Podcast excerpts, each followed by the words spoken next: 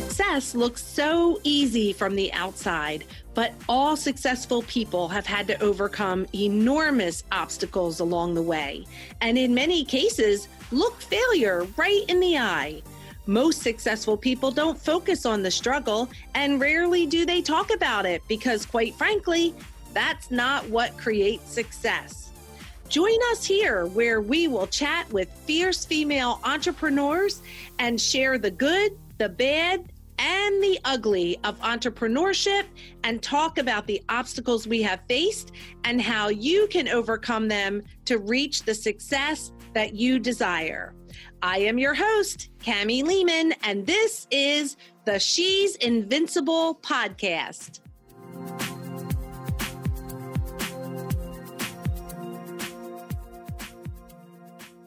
Hey everyone, thank you so much for joining us today on the She's Invincible podcast. You are not going to believe this one. Oh my gosh, the most invincible. Oh, I'm so excited to introduce you to Dr. Francis. She is a mental health counselor, Akashic Records reader, archetypal astrologer, podcast host, author, and college professor. She earned her PhD in mental health counseling from Barry University and has studied metaphysics for more than three decades, having been born into a cult and finally freeing herself and her children 33 years later, Francis is concerned that cults and other coercive spiritual groups teaching techniques are on the rise. The therapy model and techniques she uses are based on universal laws and are designed to liberate individuals and restore self love, self empowerment, and self worth.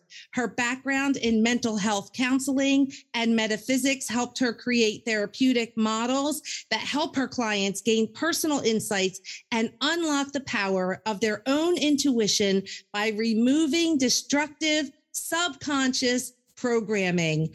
Dr. Francis serves clients nationally and internationally, and her mission is to help everyone free themselves from any source of spiritual coercion. Oh my gosh. Welcome to the She's Invincible podcast. We are so excited to have you here with us today.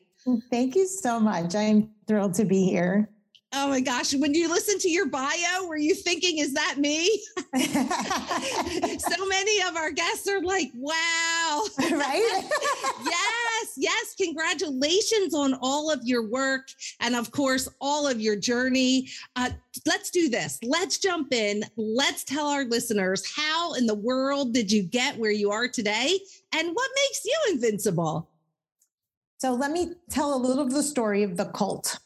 So, my background is Cuban, and it's not uncommon for Cubans to seek out Afro Cuban traditions and religions. And that's what my parents did. My oldest sister actually was mentally retarded.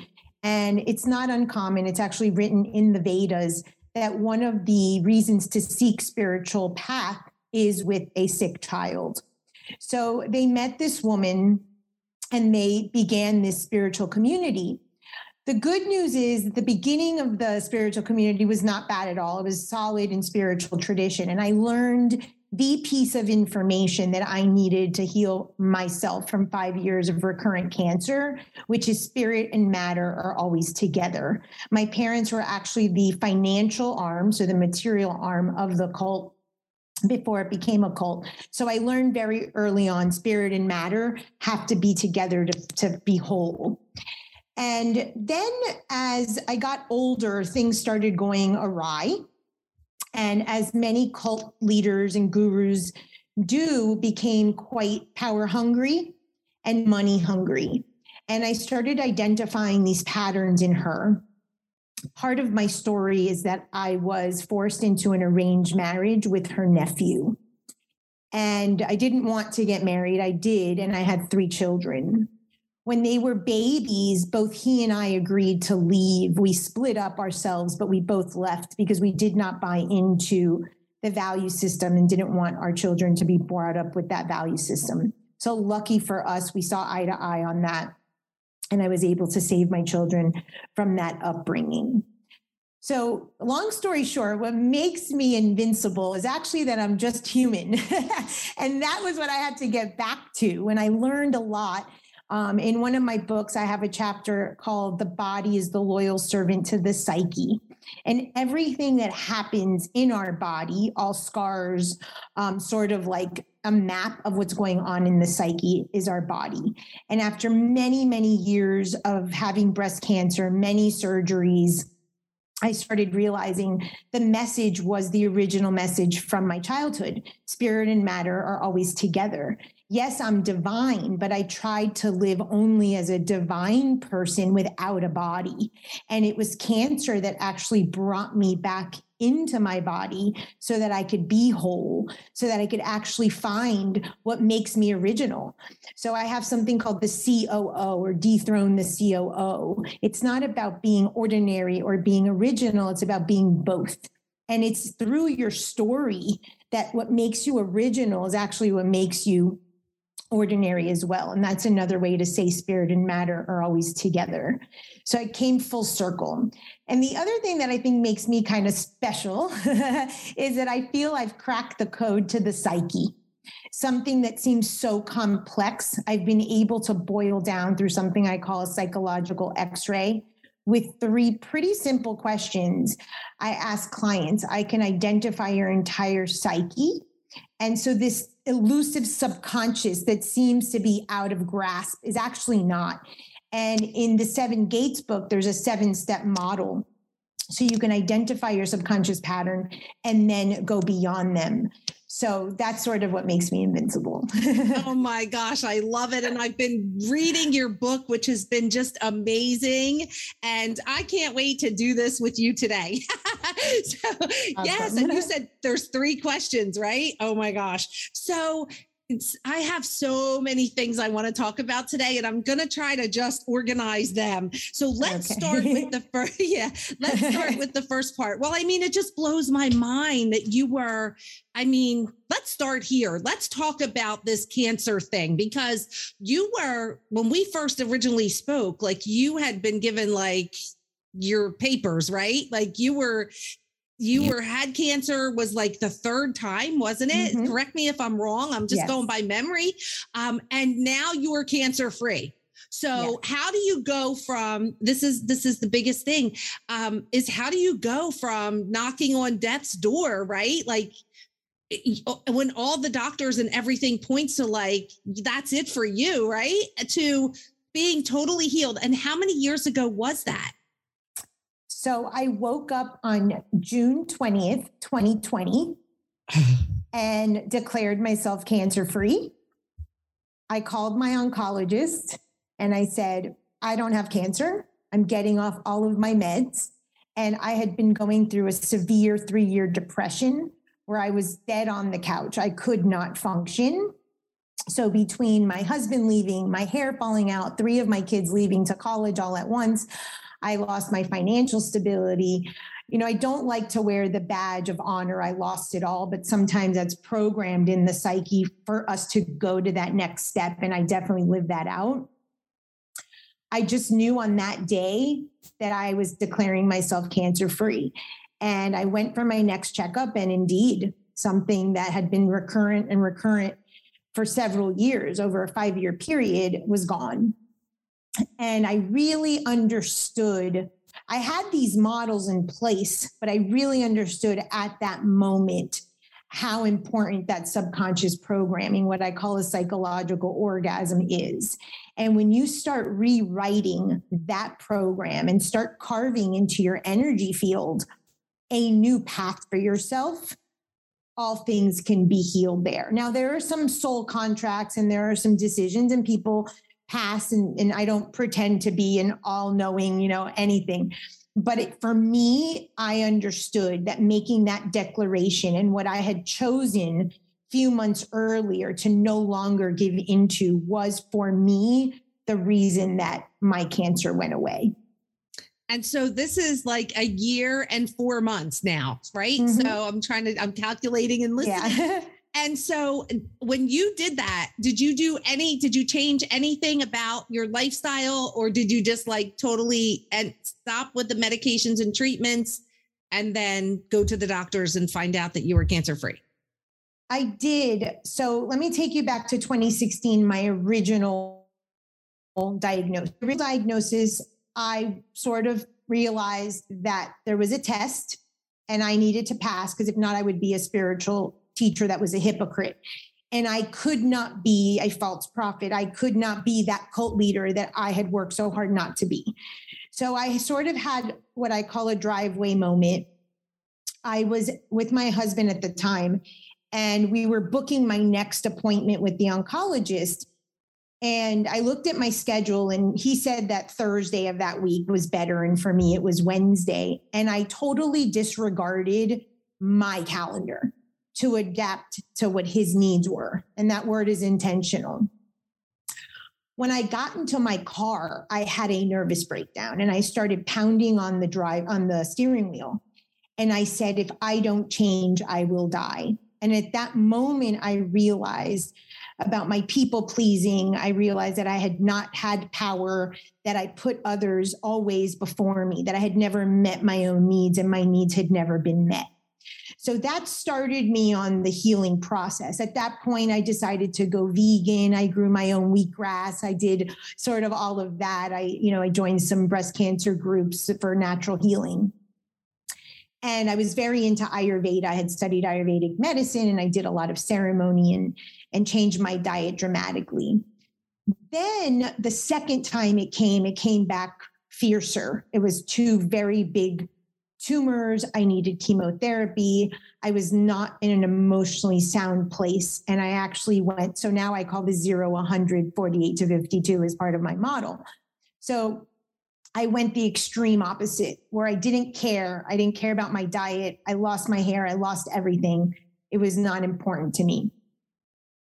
And I took it as only a physical illness. So at first, I tackled it only spiritually and emotionally. And second, I tackled it purely physical with the medicines and whatnot. Then I actually had reconstruction surgery at the end of 2019.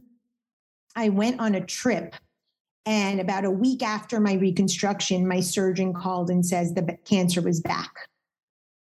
So at this point, I was like, okay, something's got to give. It's not spirit, it's not matter. And I, aha, it's the spirit meets matter. And so I tackled it in a very different way. I did work with a functional nutritionist and I changed some dietary things, but I actually started doing the inner work in a more profound way and I created something called the spiritual TED Talk. This spiritual TED Talk is the first three steps of the model. And I started doing it incessantly and identifying every single thought that came up that was, I know now, leading to that cancer and those tumors growing. And the spiritual path, there are 12 steps on any spiritual path, no matter what religion you subscribe to the first one that really hasn't been spelled out very clearly is the truth of thought.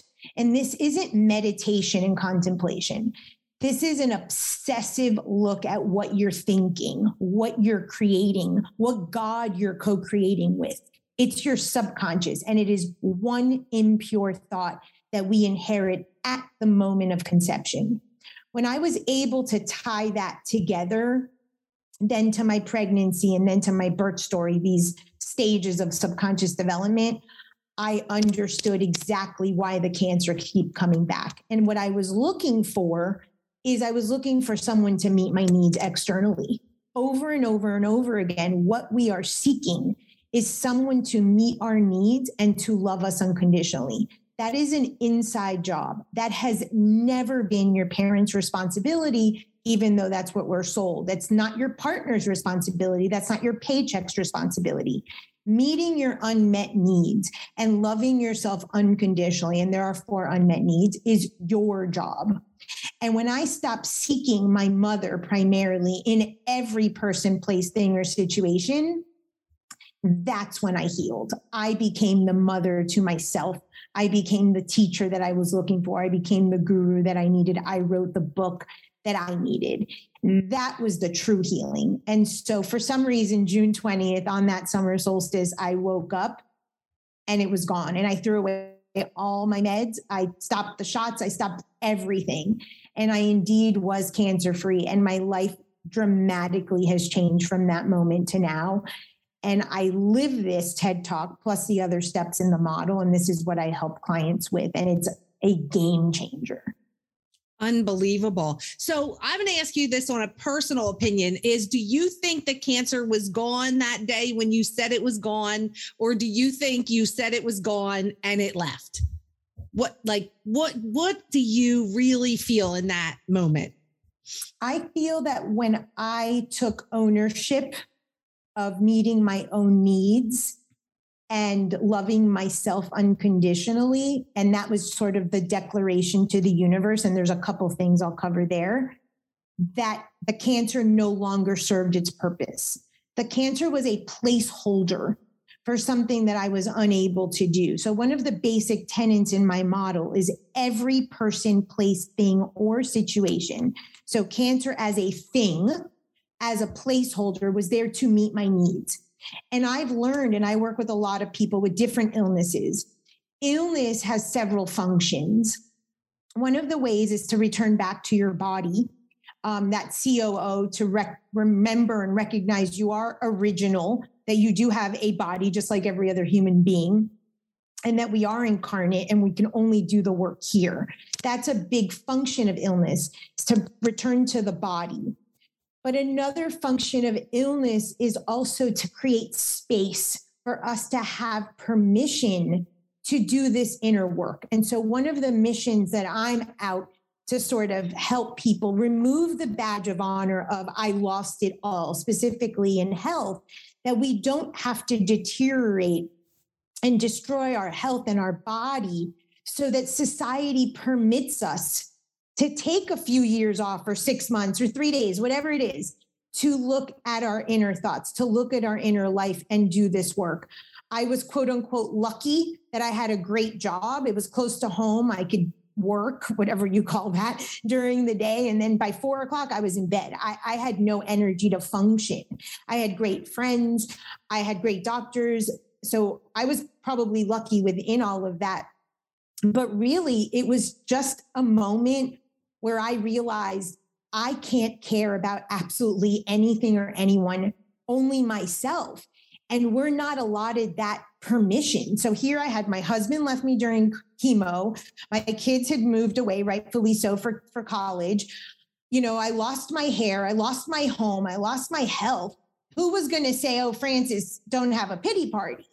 But we have to help others to not create such nonsense and just support one another so that we could hold space when you're having a bad day. And one of the things that I would repeatedly do, because I had high suicidal ideation during those years of depression, I would go into the break room every morning. And there was a gentleman at work, and he'd be like, How do you feel today? And I would be blatantly honest, Oh, not good today. Today I want to put a gun to my head. Like, and he never judged me he just held the space while I could see the look of other people that were like, oh, wow, we have to get away from this woman. And fast forward, that gentleman is one of my closest friends now because Amazing. he held the space for me to just blurt out that I wasn't okay. And that's what shadow work is about. We all have a dark side. We all have a shadow side. We all have a side we're not thrilled with and don't want to show the world. I call this FOFO, fear of being found out. But if we could create spaces where we're allowing other people to just have bad days or months or years because it's human experience, then we can get through that. And we're going to have a healthy population because people are going to feel safe and held through a negative experience. And I know that processing a lot of that emotion that's linked to the second stage of the subconscious in my model was one of the reasons that that I got healthy. So I think there's a lot there in terms of us as society healers helping other people, just being, you know, human. Um, but really, it was, I think, that declaration of the cancer no longer served me. I didn't need the tumor to hold the space for me to have an excuse. Now I was going to show up for myself, meet my needs, love myself unconditionally. And then the tumor no longer served its purpose. That's unbelievable. And I know I read in your book that you had kind of talked about different um, experiences causing different cancers. So tell us about the breast cancer. Um, I think um, I'm going by memory, but it was something about not feeling loved or being unloved or so tell us about that a little bit. So this is like a broad stroke sort of model of how the psyche and the body are always connected. So if you divide the body into right and left hemisphere, the left is linked to the feminine energy, it's linked to mother, and it's linked to your children. The right side is linked to more of the masculine energy and lovers. So, depending on what side your disease is on, that's one piece of the puzzle. I call this a Mr. Potato Head. So when something enters what I call my sphere of consciousness and I break it down, I Mr. Potato Head it. And so this is what I do with clients sometimes with illness. And then we get down to the specificity, but just for your listeners to have sort of a broad a broad view. There are two types of illnesses. There are scarcity illnesses and there are abundant illnesses. Abundant illnesses are like cancer. I want more of something. Where scarcity illnesses are like osteoporosis, for instance, where the body is breaking down. I want less of something or breakdown of something. So my cancer was on the left side, and I'll share my personal story in a moment.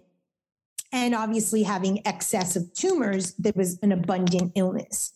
So I had lost custody of my children uh, years earlier when I finally divorced my husband, he I won custody and then he took me back to court and I lost custody. And I allowed him and a judge to tell me that I was an unworthy mother. On paper, I still had my children 50-50, visitation hadn't changed. But that declaration of you lost custody, I was no longer a mother in my head. And I believe that that was the onset of my cancer. And, and my husband at the time, I said to him, This is linked to the custody. And my first oncologist was like, Oh, you've had this for about 14 years. And it had been 14 years since the custody battle. So this disease is growing in you larger and larger and larger over time. It's not overnight. The, the cancer. And funny enough, my husband was an oncologist. So, yeah. so, there's, of course, a lot of symbolism in that story. And so 50% of the time they were with their father. So I got it only on my left side. And what I wanted more of was my children. So you can piece the body together the organ in which your illness shows up is directly linked to the thought or the impure thought that is linked to conception. And in a moment, I'll share the four step model, but just as a, as a precursor. So that thought that you're hiding or that thought that you're embarrassed of or, or a value system around that thought that you don't want to acknowledge is part of how we create our shadow. When you have a recurrent thought, it keeps being sent like a signal to that body part. So I work with a lot of people with GI issues, which is a center of power, too much fire, too little fire, constipation, diarrhea, for instance, IBS, or breast cancer, or migraines, trying to solve a problem with the logical mind when really it's an intuitive or spiritual issue. And so you start to Mr. Potato Head the symptoms, the location, of where things are. The heart, for instance, is the home. The lungs have to do with your birth story when you first leave the, the safe confines of the womb and now you have to breathe on your own. So, asthma, things like that. So, with a diagnosis, we can break it down very, very specific but every organ has a function. Every organ is linked to a planet astrologically, an archetype. It has a subconscious meaning. And so when you sort of plus, plus, plus your story or your symptomology, then you can start recognizing, and of course, timing of, of when it started, you can go upstream and, and identify uh, what the sort of cause was to that illness. And illness always serves a purpose always. Illness is not there just haphazardly. Illness serves a purpose, either, like I said before, to return you back to your body or for you to create a space to say no, set a boundary, take time. I was getting my nails done the other day, and my girlfriend who does my nails and I share a client. And that client had had an ostomy bag And she's like, you know, I haven't heard from her. It's really unlike her to not respond quickly to text. And I said, Oh, that is so great. I'm so happy that her illness wasn't in vain and she actually created the space. And my girlfriend looked at me and said, I never thought of that. If you create an illness and you don't learn the lesson from the illness, then it hasn't served. So the point is to understand that this illness has shown up to serve a purpose in your life. It's not always so immediate. And just by recognizing logically isn't enough. I knew the why, but I didn't get there immediately to heal till years later. But it is there to hold a space for you to do some inner work, shadow work, deeper work, and perhaps set a boundary, take back your power. So illness does serve a function. That is amazing. I'm just like, I feel like a bobblehead. I'm just, I, am like, when you said your husband, your ex-husband was an oncologist, I I know, listeners to know, know, my mouth dropped to the floor too. you were not alone there. Mine did too. So if you're just listening, yes, you're up to date now. So you mentioned so many important things, and I don't want to take you off track because we are gonna I, and i think we kind of already started talking about this how the subconscious develops and how to start reprogramming it. I feel like we set the stage for that. So let's slide right in there and then we're gonna come back to that other stuff that we talked about. So yeah tell let's move right in. Okay so there are four stages to subconscious development. So in psychodynamic literature jungian or freudian literature and psychoanalysis if you've ever been to therapy, the therapist takes you to the first early year, zero to seven. There is so much that happens before zero to seven. So that's where my model starts. My model starts at the moment of conception. And I'm going to share a quote that changed my life. So I work a lot with myth, symbol, metaphor archetypes. The universe is not literal. Okay. So when we we buy into story, very literally, we're missing sort of the metaphor behind the story. The collective unconscious, which is where everything is stored, doesn't speak literally. It speaks in myth, symbol, metaphor, and archetype. That's the language of the universe. So I will oftentimes refer, and in the book, I speak a lot about myth for this purpose. But there is a myth, one sentence of a very big myth that changed my life. And it's the famous book, The Odyssey. So Odysseus is gone to fight the Trojan War. He leaves for 10 years to go to war, fights, and comes back 10 years later. And his wife Penelope and his son Telemachus are waiting for him. And he comes home and they're in the marital bedroom. And his wife makes a comment to him about moving the bed from the room, like if you're rearranging furniture. And he says to her, You could not separate the olive branch from the marital bed. So I'm going to explain that. But that sentence explained everything to me. You cannot separate the olive branch from the marital bed. The marital bed is the moment of conception where your mother and your father are there having sex, conceiving you. You are the olive branch.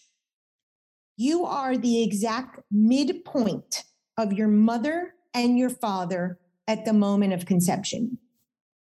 So most people think that their parents are very different. I call this the zero to 100, same coin, different side. Maybe mom is very overt, dad is very covert. Mom is manipulative, passive aggressive, dad is more of a sweetheart. Not really. According to universal law, there's a law called the law of vibration at the moment of your conception, this is where it all starts. This is why I want to spend some time here before we go to the next steps. Sure. Your soul is vibrating at the exact vibration as your mother and father in that marital bed. And obviously, it's symbolic wherever they conceived you. You are therefore the olive branch. You are the peacemaker. You are the midpoint, what I call the 48 to 52 of those two people. So, and I write a lot about this in different models, but in a nutshell, we tend to have a wrong alliance with one parent, mom or dad.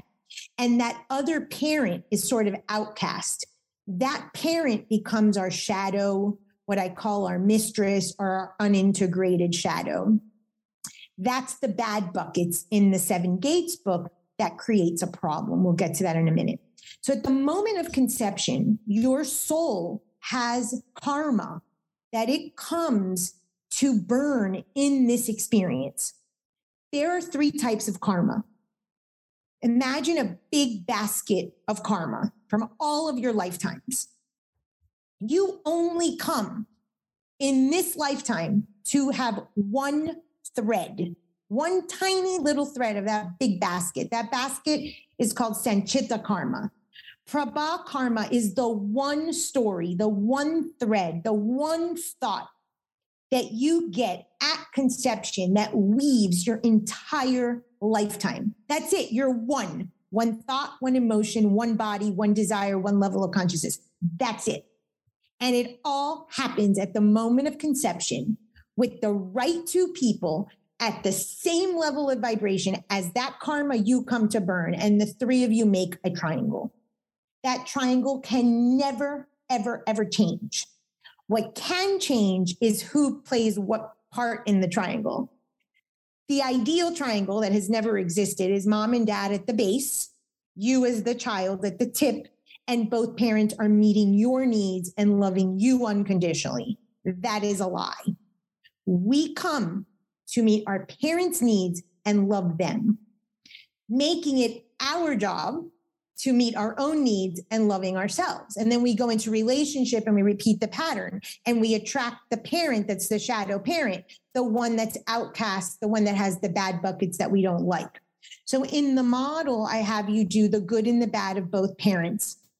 And that creates the good buckets, the bad buckets. Everything you list is the bad buckets, and both parents have some bad, but the worst bucket, so to speak, is that parent that you don't have the alliance with.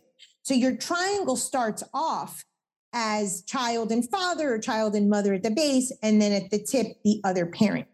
You can't be the olive branch of the marital bed. You can't be the midpoint. You can't be yourself, your power center, loving yourself, meeting your needs, unconditional love towards self, in charge of your life, here to do your divine will and your purpose if you are not at top of that triangle. It's impossible you have to be the 48 to 52. The 48 to 52, or the, the midpoint or the tip of that triangle, is what Aristotle called the golden mean, or what's called the yin yang, the midpoint, or um, you know, stopping the swings in the Kybalion. It talks about self mastery. Self mastery only comes when you're in the Tao or the way, walking the midpoint, no extremes. So, our purpose of a lifetime even though we don't know anything about the moment of conception, usually is that moment of conception, is that sort of triangle that's supposed to be you at the top, is to shift the triangle. And that comes in explanation with the other stages. Is that clear for the first piece of the subconscious? I think so. I'm stuck at like the one thread though. Oh I my know, gosh. I know. And I'll how can life be you. so complicated? I know. and, and, it's just one thread. I know. And when I tell you the psychological orgasm, you're gonna explain, you're gonna know three questions and you're gonna see your one story. It's oh one story. So I okay. call this your origin story, your creation myth in the Seven Gates book. So what happens is, and this is the important piece, okay, there's one thought, there's one emotion, and there's one desire or body. Okay, and I'll explain that a little bit in a moment. At conception, you get your impure thought. This is the crux of all of your problems. This one impure thought. So I love Jesus. I have studied all religions my model works for absolutely anything you believe in. There is every tradition and religion and spiritual path has the same truths if you strip away the literal story. So that's why I said that earlier. So, what happened with the Jesus story? They took away the conception. They took away the impure thought, the moment of conception, penetration between Joseph and Mary. Nobody can live up to that expectation But I bring you back to the COO, the chief ordinary officer and the chief originality officer, Jesus. He was ordinary because he was a man, and he was divine because he was divine, as are we. The only difference is that moment of conception was removed out of his story. So it leaves you in your collective unconscious thinking you can never develop a Christ consciousness. And it's not true. When you learn to live in the spirit and the matter, when you learn to walk the worlds, that's a, a term from shamanism, become the mystic where you're in your earthly consciousness as I am right now, but I'm connected to the Akashic consciousness, the spiritual consciousness, and I'm here present with you and I'm in both worlds. This is a modern day mystic. This is a shaman. This is someone who's whole, who's unconditional, who's a COO. I'm as ordinary as anybody else, and I have to walk my walk. But I'm extraordinary because I'm doing my work that I came to do that only I could do. And this is super important. What removal of the impure thought or the moment of conception or the immaculate conception has done to our psyche it's been very destructive. So when we take back or we we we sort of reimplant the moment of conception, what happens? The moment of conception holds, and it doesn't matter what you believe in. It could be the deadly sins, it could be vices. In Hinduism, they're called ripus. In um, in ethics, they're called ice, uh, vices, as well as in Stoicism.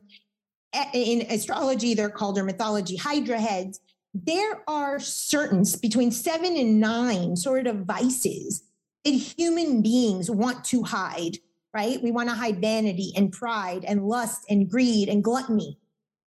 And in the mythology of Hercules and the Hydra, what he has to do is give sort of light or bring light to the Hydra, not cut off the heads, because if he cuts off one head, two grow back. And that's what we try to do we try to live on only one extreme, the zero or the hundred, always trying to hide that impure thought. Guess what? Your parents at the moment of conception were lustful or greedy or prideful, envious, something. You cannot hide that thought. And your entire life structure, every problem, every story, what you wear, what you eat, how you live, who you date, is to try to hide that one impure thought at the moment of conception that I call FOFO, fear of being found out. That's fear of being found out that you're human.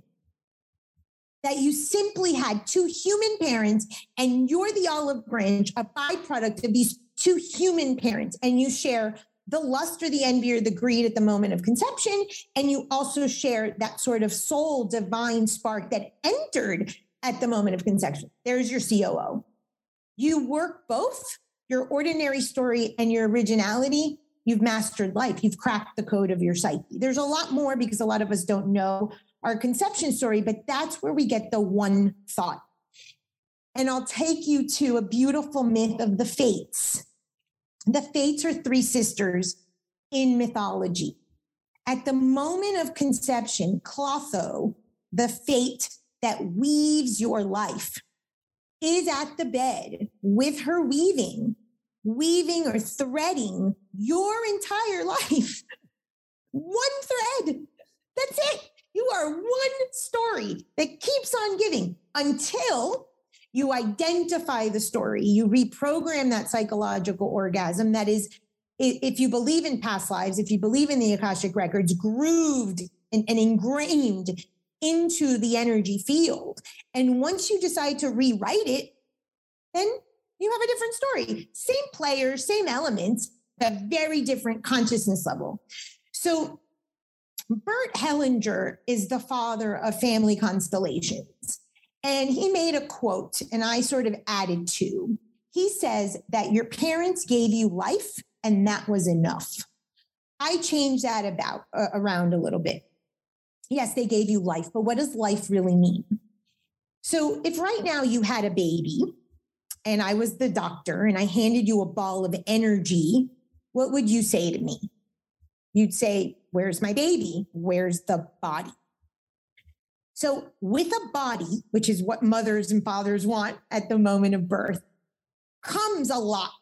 One thought from conception, one emotion from pregnancy, we'll talk about, one desire, desire in the body is the same, and one level of consciousness. You are gifted all of this when you are conceived. In that moment of conception, your thought, your emotion, your desire, AKA your body starts to form, and your consciousness level. You have everything you need at that moment to live your life, to follow your purpose, to find your divine will. That's it. So in my model, I use the parents as an externalization of your own psyche. But eventually, when you move into adult and hopefully spiritual adult, you can let go of claiming mom and dad didn't do their job. They did their job. They gave you the most four important pieces at the moment of conception in that marital bed. You got it all. Oh my gosh, I feel like we need to take a moment of silence to say, I I want my money back. First of all, I feel really ripped off. One thread, just one. That I just stuck there. I and, know. And and people wander for a hundred years, right? And it's just one thing. Okay. And then the second thing is uh ew, nobody wants to believe their mom and dad did that. I know, I know. we never so ew, we can all say that together. and so that poses a difficulty. And some people will be like, How do I work with you if I don't know my conception story? Don't worry, it's one thread. I can ask you any question. You can tell me any story, and I will get you there. So the moment of conception, everything happens. But how many people have heard their conception story? Not many, right? I mean, Nobody we just don't know it. all that much about our conception story. So the next stage of the subconscious development is the actual pregnancy. Something very, very important happens here. I have a book coming out next year called The Shadow Side of the Mother's Love. Okay. We think in our psyche that the womb is intact, safe, warm, cozy, and that our needs are getting met. Lie we are meeting our mother's need in the womb. I'll give you an example. Your mother works until the last day that her water breaks. What do you learn through that amniotic fluid? You learn in order to be loved, I must be a hard worker. I have to work overtime. I have to be a workaholic. Don't be lazy. Whatever, however, you got the message that is linked to the one emotion. We all have an addictive emotion, an emotion we are addicted to, and it's not a happy, joyful addiction. Mine was hopeless. And in the psychological orgasm, you'll identify that. So in this womb, we think is symbiotic. It's not, it's parasitic. We're being told basically how to feel. We get our emotion now, when we feel that, every time we feel it, we create chaos to feel that hopelessness. We are back in the womb. We are loved. We are safe. Our needs are getting met, supposedly. In our psyche, it's destructive. This is linked to why we choose the relationship we choose. This is the attachment style. This is a hit of oxytocin, a hit of dopamine, why we choose an addictive, you know, gambling, alcohol, sex, shopping, whatever it is, is all linked to that hit from the womb. I call this toxic water theory. What we are really trying to do, but we don't know, is get back to the universal womb, to the universal consciousness preconception when we were by the side of God, when we were in the Garden of Eden, when we were part of the universal consciousness. The womb is a trick in that respect. And there's a marked age at 42 where people will create severe chaos and blow up their life. I have a video series on my book called Spiritual Adulting, where I go age by age by age, how we're guided by the universe. And the book is coming out later this year. And at 42 is a very marked year, 40, 42, that age range, where we tend to seek some sort of liberation, get divorced, quit our job, start our own business, blow our life up. Because what we're trying to do is we're trying to get back to the universal consciousness, But really, what we do is we end up making a mess and we slip right back into toxic water. We slip right back into the womb, into that hopeless state or whatever your emotion is. And then the next 42 years, we continue. So when we have understanding of why and what we're doing, it helps us make better choices. So just act from a place of conscious mind versus subconscious and free will. So all of these resources are available for free um, on my website and my YouTube channel for your listeners. But these ages are very, very marked and programmed in our psyche. So that's pregnancy. So we have T, our thought, E, our emotion. Next is our desire, birth. So if you know your pregnancy story, in your pregnancy story, you will know the definition of love that you were given. For instance, work hard and you will be loved. That, for those of you who are into astrology, are linked is linked to your moon sign. So your moon sign can give you some insight to that if you're into astrology, but you don't need to know that. The D of this TED talk that will be the sort of release of our psychological orgasm is the desire. This is when we actually get our body and we come through the birth canal, whether it's C section or whether it's a vaginal birth. Your birth story is probably the most important piece because you probably know a lot about it or have some, some story around it. And it is linked to every single transition that you will ever have, even the transition out of the body upon your earthly death, if you don't reprogram it. The way that you move into the world, that you come through the vaginal canal or the, the C section, is programmed as the method for you to transition. Our first transition, we see this play out, is our first sexual experience. So if you don't know much about your birth, I'll ask a client about their first sexual experience. Those are directly related. Then other transitions, marriage, divorce, moving to college, buying your first house, uh, getting an illness, uh, changing jobs, does not matter. This has a pattern. So Stanislav Grof, who's a transpersonal psychologist, he writes about something called the BPM, the birth perinatal matrix. And he talks about how the child suffocates and, and has a death rebirth during the birth cycle. I take that a step further to link it to transitions and your um, your small debts. I have a quote: "The purpose of life is learning how to die," and death is not obviously it's metaphorical, and and ultimately to have a better a better death upon upon our last breath but really, it's these small debts that I call skinny cows. Every seven years, we have small opportunities for debts, and they're called skinny cows in my in my concept. And it's to learn to detach from something, some person, place, thing, or situation, mainly a thought and emotion, to help you get more refined and closer to that olive branch, closer to the union of self, who you are in your divine will and purpose but the birth story, everything is programmed. I had a client the other day who was born during the Atlanta bombings in 1997. Great birth, enters the world to this bombing. She's going through a transition. She's moving away to grad school and having a breakup, and she's living it exactly out that way.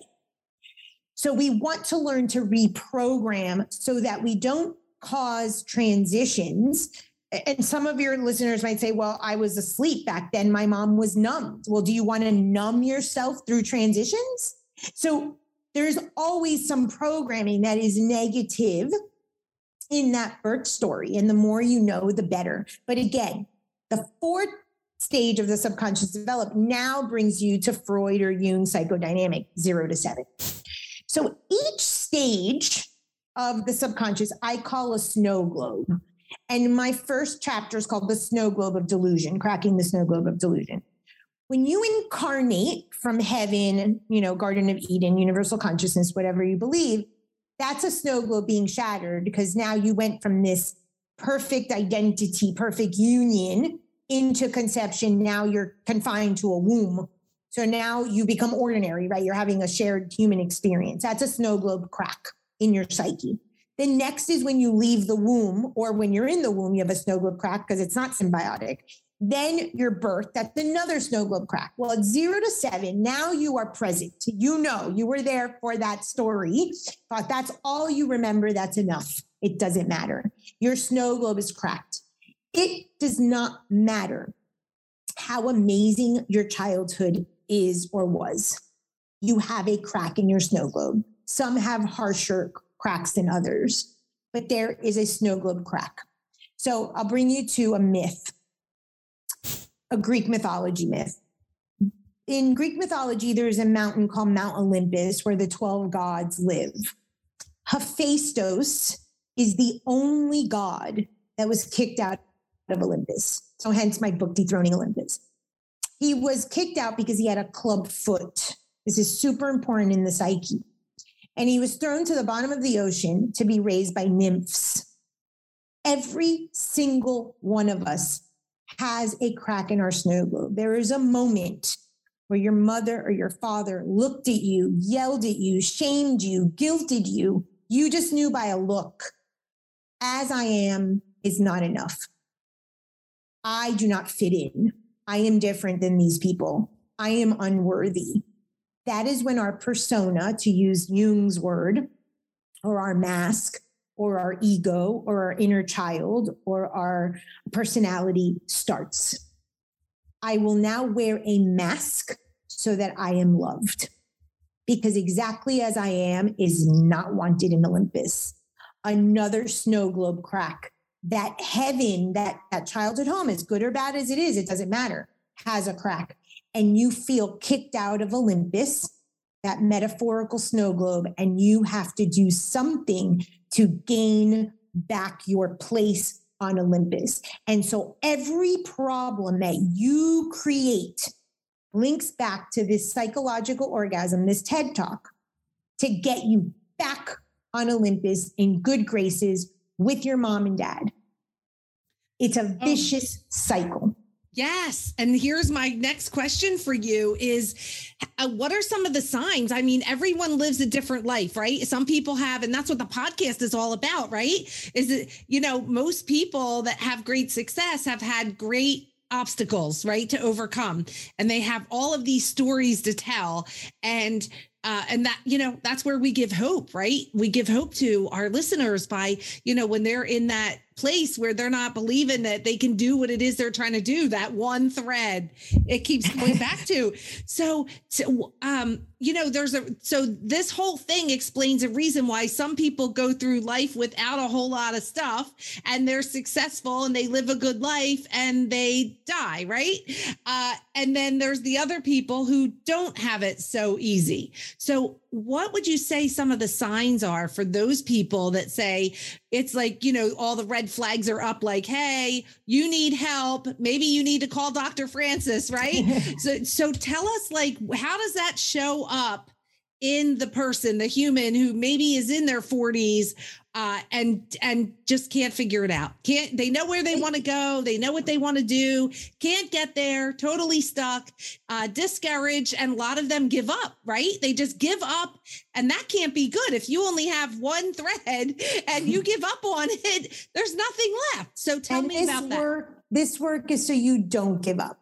This yes. work is for you to understand why it is you're stuck in that cycle. But it goes beyond that. It gets you out of that cycle if if you choose.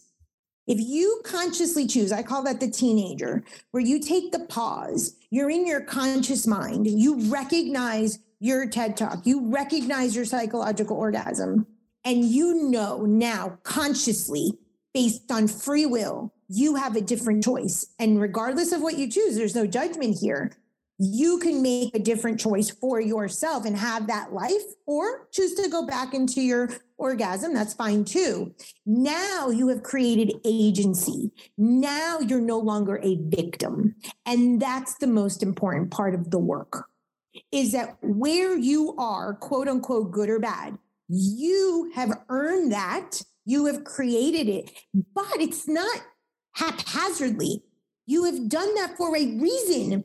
I wanted to know why I was doing this before I could actually undo it. So that's what I hope to at least offer with that first part of our conversation. So, easiest thing what is the one recurrent problem in your life? Do you keep dating the same guy?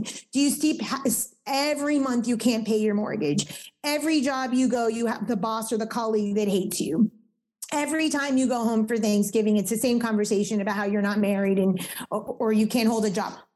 You are your research question. And the answer is in that problem, is in that one thread. So every one of us can relate to that.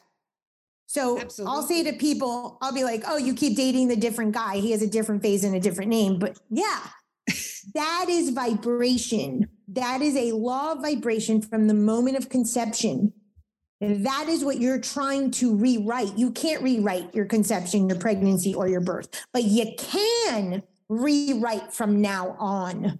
All that information is to help you understand why you are in the place you are. But you do have free will and agency to create a different life. And when I mention that your your parents give you thought, emotion, desire, aka body, and level of consciousness. That is the purpose of a lifetime. Learning to die, aka raising your consciousness.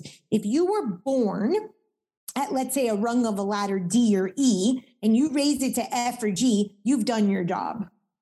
You've shifted your life. You're dating different people now. You have a different job now. You have a different thread raising consciousness. That is what we are here to do. Shift whatever was happening at that moment of conception up a notch. There's a law called the law of octaves that I write about, and the whole model is built on that particular law. That's about do, re, mi, fa, sol, la, ti, do, raising an octave. You raise that energetic octave through what's called transmutation, changing your thoughts, your limiting beliefs everything changes. All of a sudden, that one guy or that one job or that one paycheck goes away It's magic.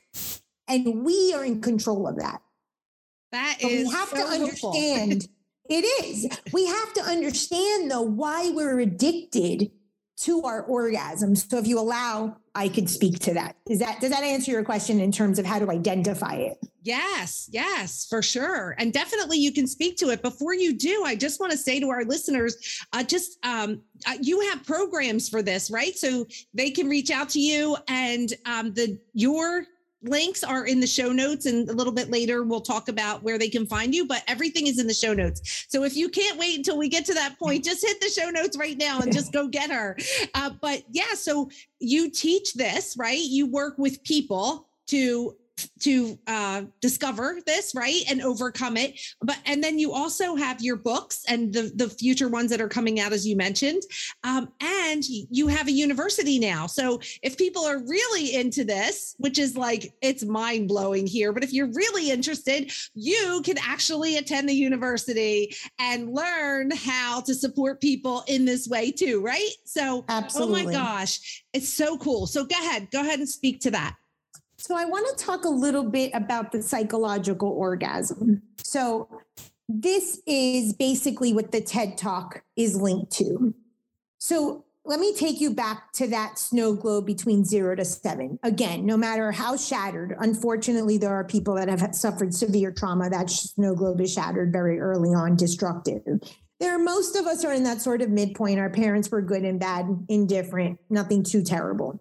And then there are those people that have a snow globe that they would consider idyllic or perfect like a disney childhood. That isn't true. Every single one of these snow globes has a crack. What happens is between 0 to 7 at that moment of shame, blame, guilt, whatever it is, when you saw the look of mom at the at the grocery store, dad, you know, ashamed that you failed a grade, whatever it is, you developed your inner child. Your inner child broke off and became very, very small, is somewhere probably in your subconscious head, shriveled, hungry, cold, and wet. So if you can put an image to that. And I do recommend to clients when they're working on this that they get either a picture of themselves when they were little. I bought myself a three pound Yorkie that I that never grew so that I would have a representation or a plant, or if you have a baby, so that you can kind of see in step two of the TED Talk how you're talking to that child and why your vision boards don't come true and why the partner of your dream doesn't show up. If you're neglecting this big part of yourself, the inner child says, Oh, this man, this yacht, this job is just one more thing that's going to take away attention from me. Let me sabotage you. So, this is all happening in the psyche. So during that shattering or crack of the snow globe, when the personality, the ego feels separate, the persona is forced to be created, we wear a mask. We get a nice guy mask, a cool girl mask, a seductress mask, whatever your mask is. And that's how you start showing up in the world. So like the class clown, for instance, or the the perfect, you know, the perfectionist or or someone who's always a straight A student. You you have an identity now in the world. And this is an attempt to seal or heal that snow globe. What happens is we go through a TED talk. Every single time that we we create all the chaos, that we create chaos, conflict, a problem, and this is important from one to 10, the subconscious does not differentiate between a broken toenail and cancer. Like I could have just gotten a headache and broken my toenail, but no, I got cancer because I'm a bit dramatic, right? So this is important to understand. The subconscious does not care what type of chaos you create on a scale of one to 10.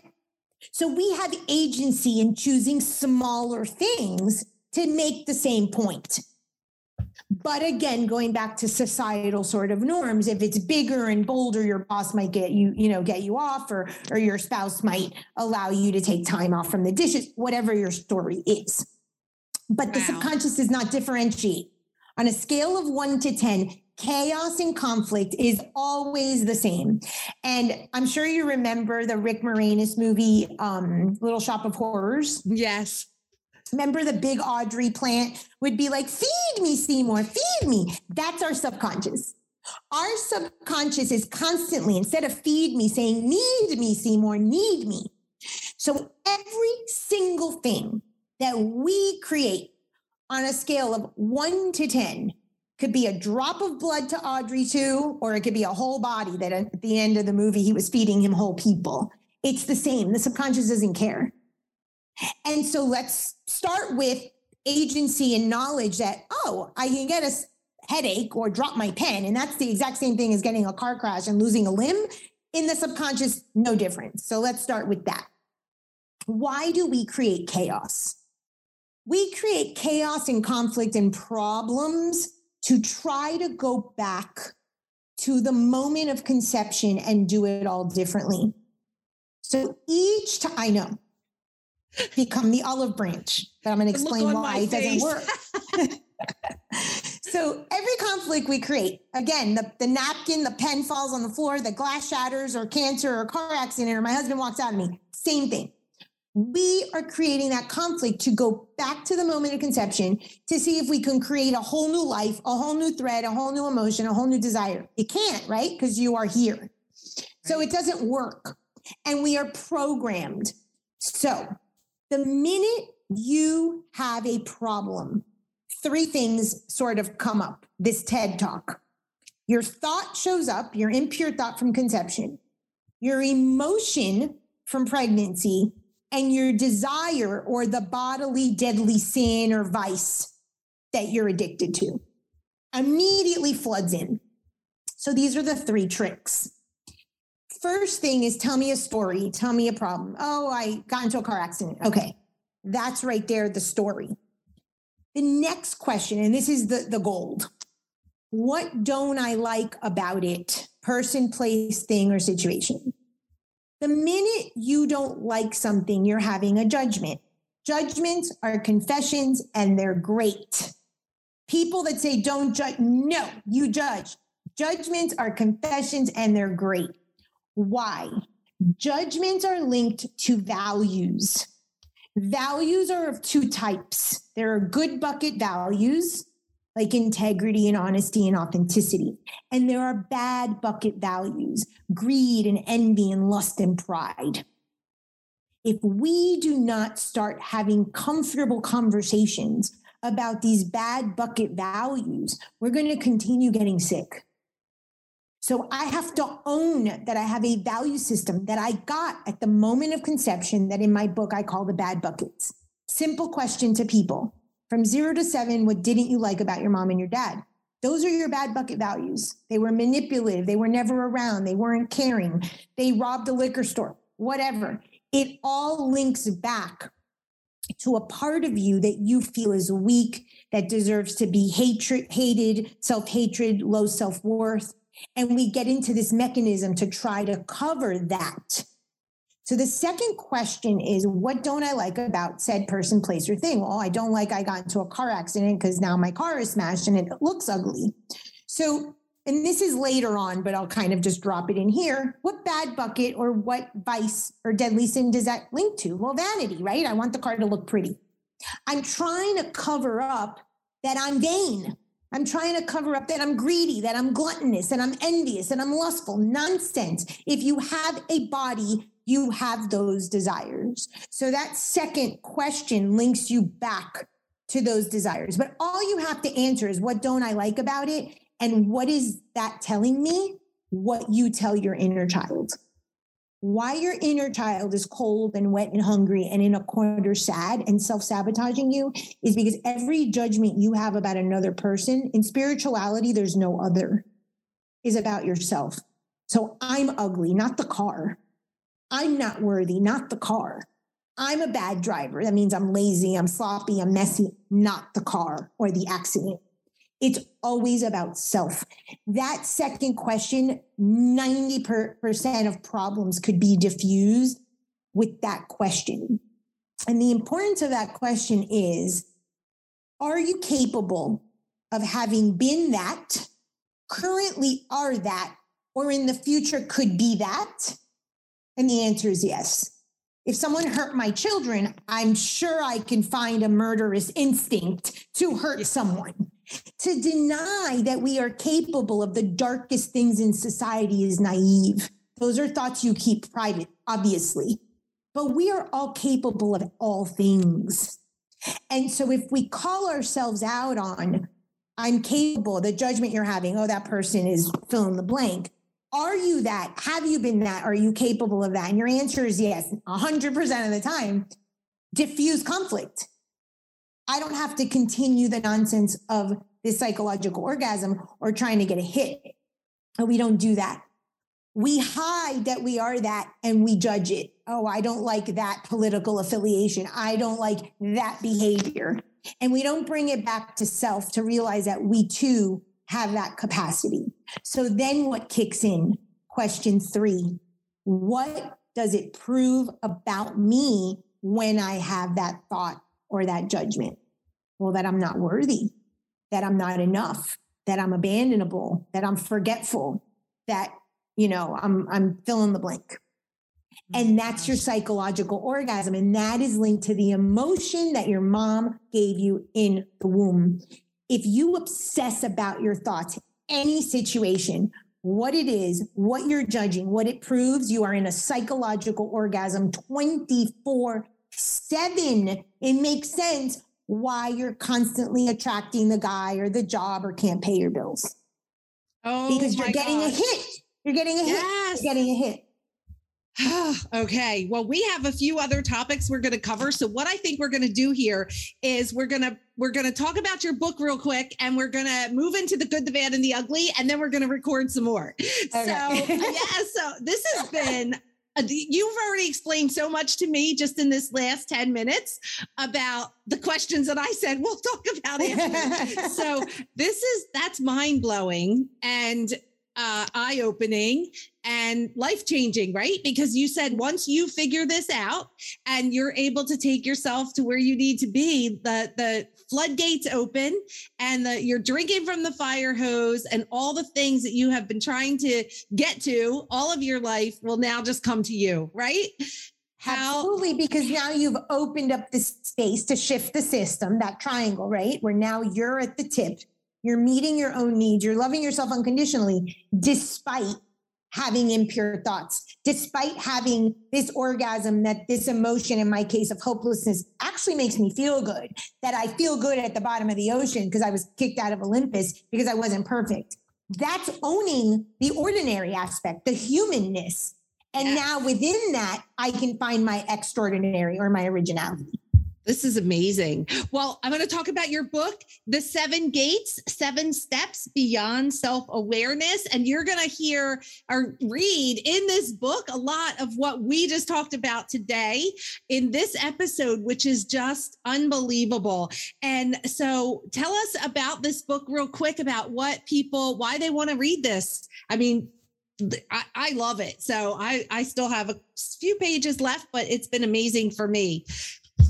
So, this book, a lot of what I talked about, sort of in a synopsis, is in the book, but it has a workbook. So, there's 30 days of ceremony um, at the end, and there's a workbook for you to do your own psychological x ray. So, the psychological x ray is three questions good and bad about mom and dad from zero to seven, and what would you describe yourself as a child from zero to seven and how others would describe you from zero to seven? That's your entire psychological x-ray. Your entire psyche is based on that. The good is the hundred the stuff you're proud of the stuff that doesn't cause conflict your strengths your coping skills the, the, the way you move in the world light and bright the bad buckets of your parents linked to these deadly sins or vices, but just as you write them is sufficient, is the, the shadow or the zero. And what we do is we move into these pendulum swings from zero to 100, zero to 100. This is what I call child script. You're either in child, teenage, or the goal of the book is to bring you to adult. And I do have a book called Spiritual Adulting coming out later this year, but adult or spiritual adulting similar. The zero to 100 acting like your parents exactly the same or acting the exact opposite child that is not doing it differently. Only when you do it different from your parents, the midpoint, the olive branch, so 48 to 52, not the zero to 100 of mom and dad. Like I said before, maybe dad was covert and mom was overt. Well, you're the midpoint where you use both of those depending on your scenario, your situation, that's when you're at 48 to 52. 48 to 52 comes from a spiritual law called the law of the pendulum. And the law of the pendulum in the Kybalion, a, a book on, on the spiritual laws of the universe, says that self mastery is only achieved when the high highs and the low lows slow down, they neutralize. So if you're doing the exact opposite as mom and dad, they're bad buckets, or the exact same, you're in child. We don't want to be in child. The child is linked to the psychological orgasm. What's funny about the psychological orgasm, those first three questions of the seven steps, is that when you start doing every situation, you're going to get exhausted that you're a broken record. Every single time I'm hiding pride, I'm feeling angry, whatever it is. You're going to be like, oh my God, I have clients call me and say, Frances, get me out of this hell loop because it is a vicious hell loop in your thought process. Of course, that's why your life is the way it is. So it's really good to see what I call saturation to saturate those first three questions. And the free workbook is on my website for your listeners. So you don't have oh, to buy fabulous. the book, it's there. And I have a podcast called Mistress of the Subconscious where I talk about the steps and on my YouTube, I have a ton of videos on what's called the mother, father, child triad. That's the name of the model. There's tons of videos to help you walk through the steps, and you could do this yourself. So that's the child. Next is the teenager. The teenager is the pause, it's linked to a breath. This is super important because I told you before that we inherit the parents or choose the parents and the level of vibration and consciousness based on our previous karma. Well, there's a, there's a third karma, and it's called agami karma. So you've got your big basket of karma from all the lives. You've got your one thread of karma in this one, prarabdha. But if you keep showing up as a child in your life, not doing your divine will, you are continuously creating karma, adding to that original basket for all the other lifetimes. Don't you want to stop and burn just experience the one in this lifetime, that's where the teenage step comes in. And this is important. The teenage step is now you've identified quickly your TED talk. Okay, I created this problem. What don't I like about it? That's my judgment. And it proves this that I'm not worthless. Okay. I could take a breath and choose to go right back into that toxic water, into that psychological orgasm and live my life as usual. Or I get to choose an adult. You don't create karma when you take that breath, that pause, and make a choice rooted in free will, even if it's to go back to your old pattern. That is super, super important. The act of free will is what allows us to stop creating karma. It's not being nice. It's not saying the right thing. It's not putting a smile when your enemy walks in the room and go positive vibes or wish you good when really you're thinking nonsense. This is what I call a spiritual STD. Say, think, do. You're thinking it and you're saying something else and you're doing something else, you created karma. But if you could pause at that moment and recognize, okay, I'm about to go back into my child script because it makes me feel good, you don't create karma. You're choosing that free will. Something will change. Something in your life will change. I've seen it enough that the system shifts a bit. Not dramatic changes, but something will change. Let's just say the guy hasn't called, the guy will call something will happen. It's not as dramatic as when you choose adult and spiritual adult, but something does shift just from the mere fact of pausing in the teenager and saying, I'm going to choose my childhood script and my old psychological orgasm because you're doing it consciously. The free will or the conscious mind is less than 1% of our decision making. You didn't choose what you're wearing, you didn't choose your food, you didn't choose any of this consciously your partner, your job, the paint on your walls. It all has a subconscious connection. So when you take that breath and you pause, now you're creating the space to then make a choice that's rooted in free will and conscious, even if it's going back to your old pattern. Now, I just want to state something about the subconscious and why it doesn't care if it's from one to 10 when your mother or your father gave you that moment of shame or blame or guilt or looked at you like we don't behave this way, every single time that you create a conflict, that you create chaos or a problem, what you're hoping for is that mom and dad come running down the stairs and go, We were wrong. No, we love you just as you are. That's what's going on in your head. So you create problem after problem after problem after, in hopes that they will show up differently. They could be dead. You may have never known them. It doesn't matter. In your head, you're giving this person, place, thing, or situation an opportunity to show up different, meet your needs, and love you unconditionally. And everyone lets you down. Everyone, because it's your job. So the basic premise of the book is every person, place, thing, or situation, including breast cancer, is representative of your mother and your father. So, yes, I wanted my children and I wanted more of my children, but really what I wanted was more of my mom. Left side. Wow. Wow. Yeah. Wow. Yeah. Okay, guys. So click the link and grab that book and let's tell our listeners where they can find you.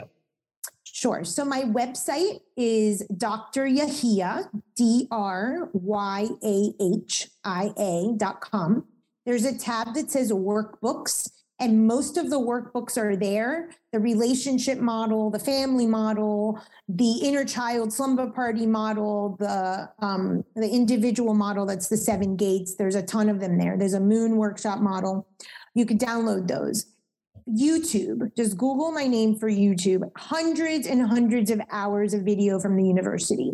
If you're into metaphysics, astrology, mythology, psychology, depth psychology, symbol, metaphor, you name it, there's something for you on that channel, hundreds of hours. If you're interested in taking classes, my college is called the Hidden Truths College of Metaphysics, and that's hiddentruthscollege.com. I have a Patreon page for those of you that perhaps are just starting on a spiritual path, there are 12 steps on any spiritual path. If you're already doing something, all of these will be in alliance with what you're already doing. It's a Patreon, it's $10 a month, and it's called a spirituality starter kit. And you can just put my name in Patreon. and all of the resources, my Mistress of the Subconscious podcast, everything is free. At the core, because I grew up in a cult, is really to help people not have reliance on teachers, gurus, masters, cult leaders, religious leaders. Yes, we are important on your path. I call us pebbles on your path, but not long term. This is an inner journey for your life. And that's why everything that I write and, and teach is free for you online. And if you want a session, you can get in touch with me through my through my website. Perfect. Oh my gosh. Well, this has been amazing. And now, a word from our sponsor. Christine Trumbull, founder of Coaching the Climb, understands the challenges of building a successful business. She's faced many of those challenges herself and helped hundreds of clients build successful businesses. With the launch of her new podcast, The Climb with Christine, you will hear the same advice she gives her clients, as well as conversations with experts in a variety of topics, including business health, relaxation, mindset, kids, and fashion. Check it out on iTunes, The Climb with Christine, and be sure to subscribe, download, and give her a rating and review.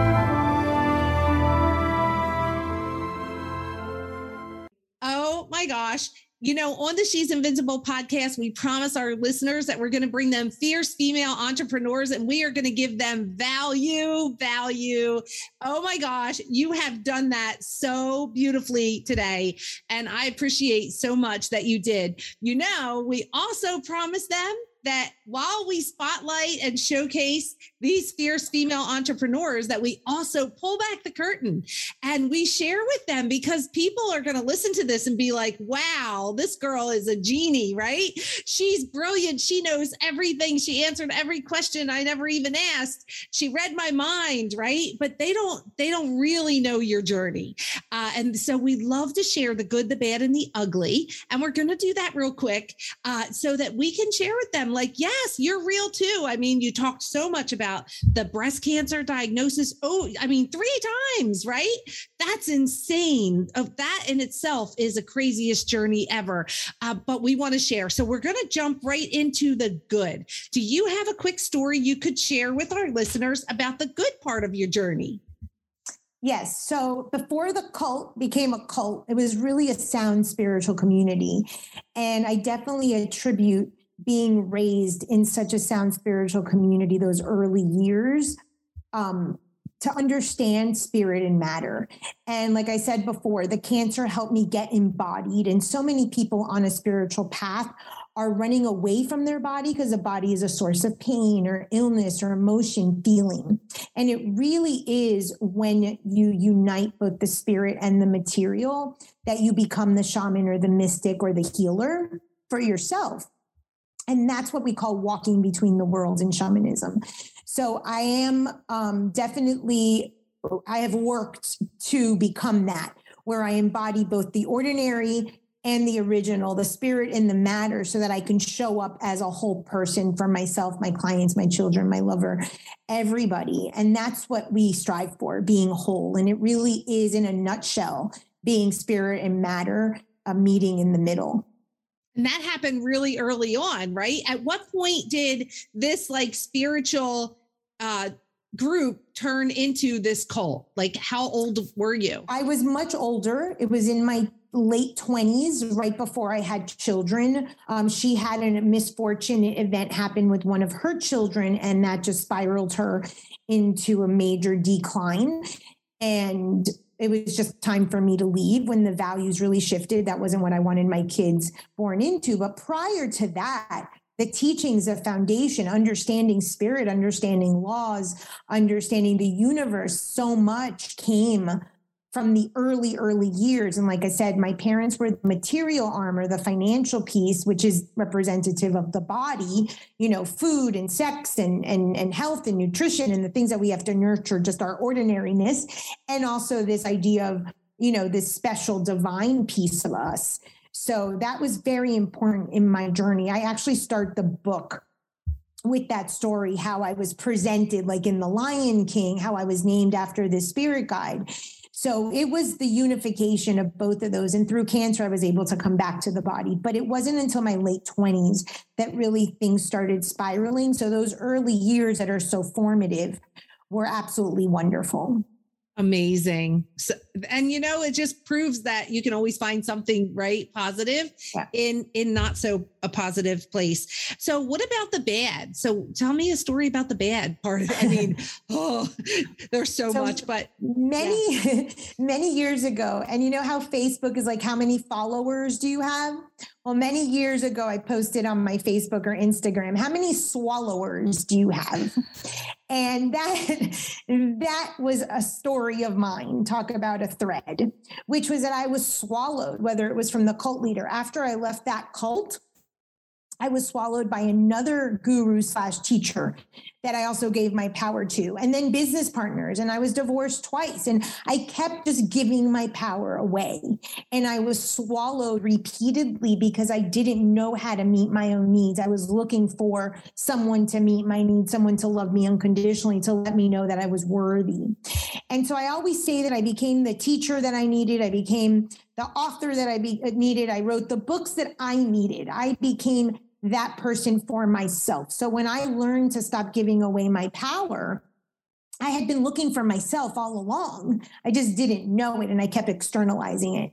So, yes, uh, being swallowed was definitely bad.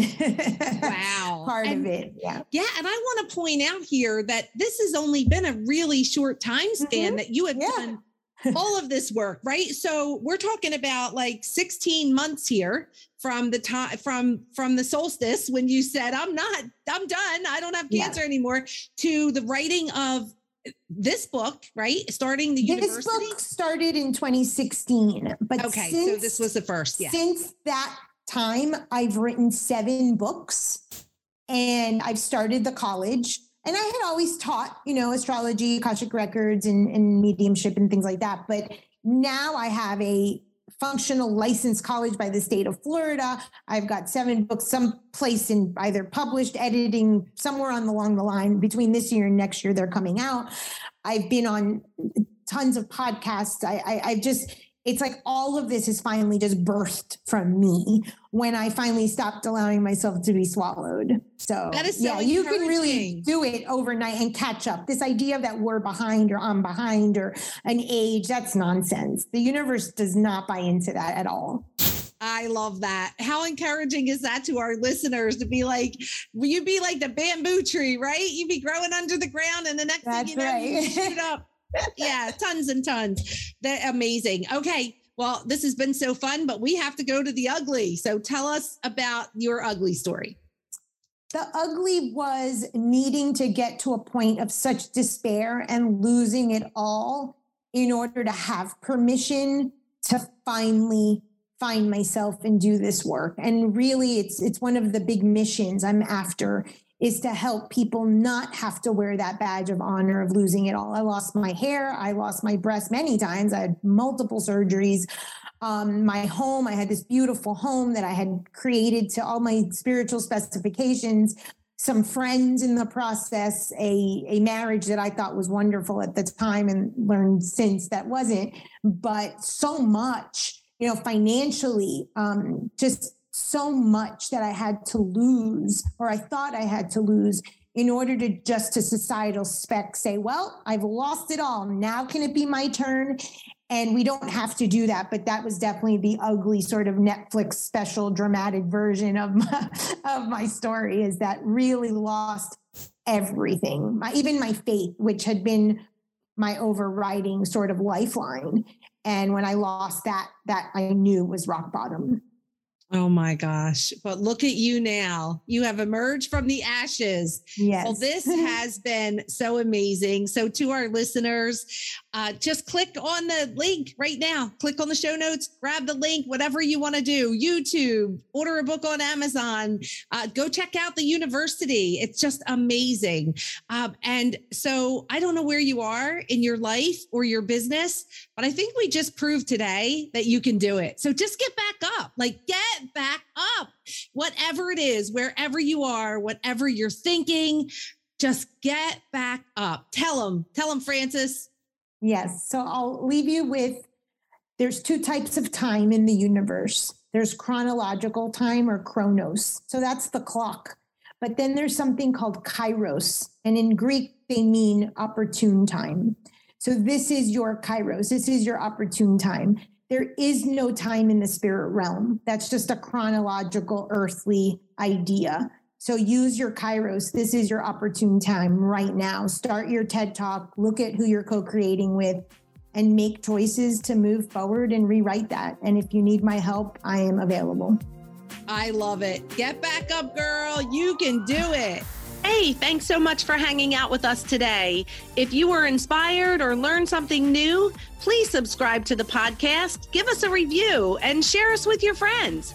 For more information about me and how I can support you, please stop on over to my website at camilehman.com and book a free call with me. I'd love to meet you and learn more about how I can support you.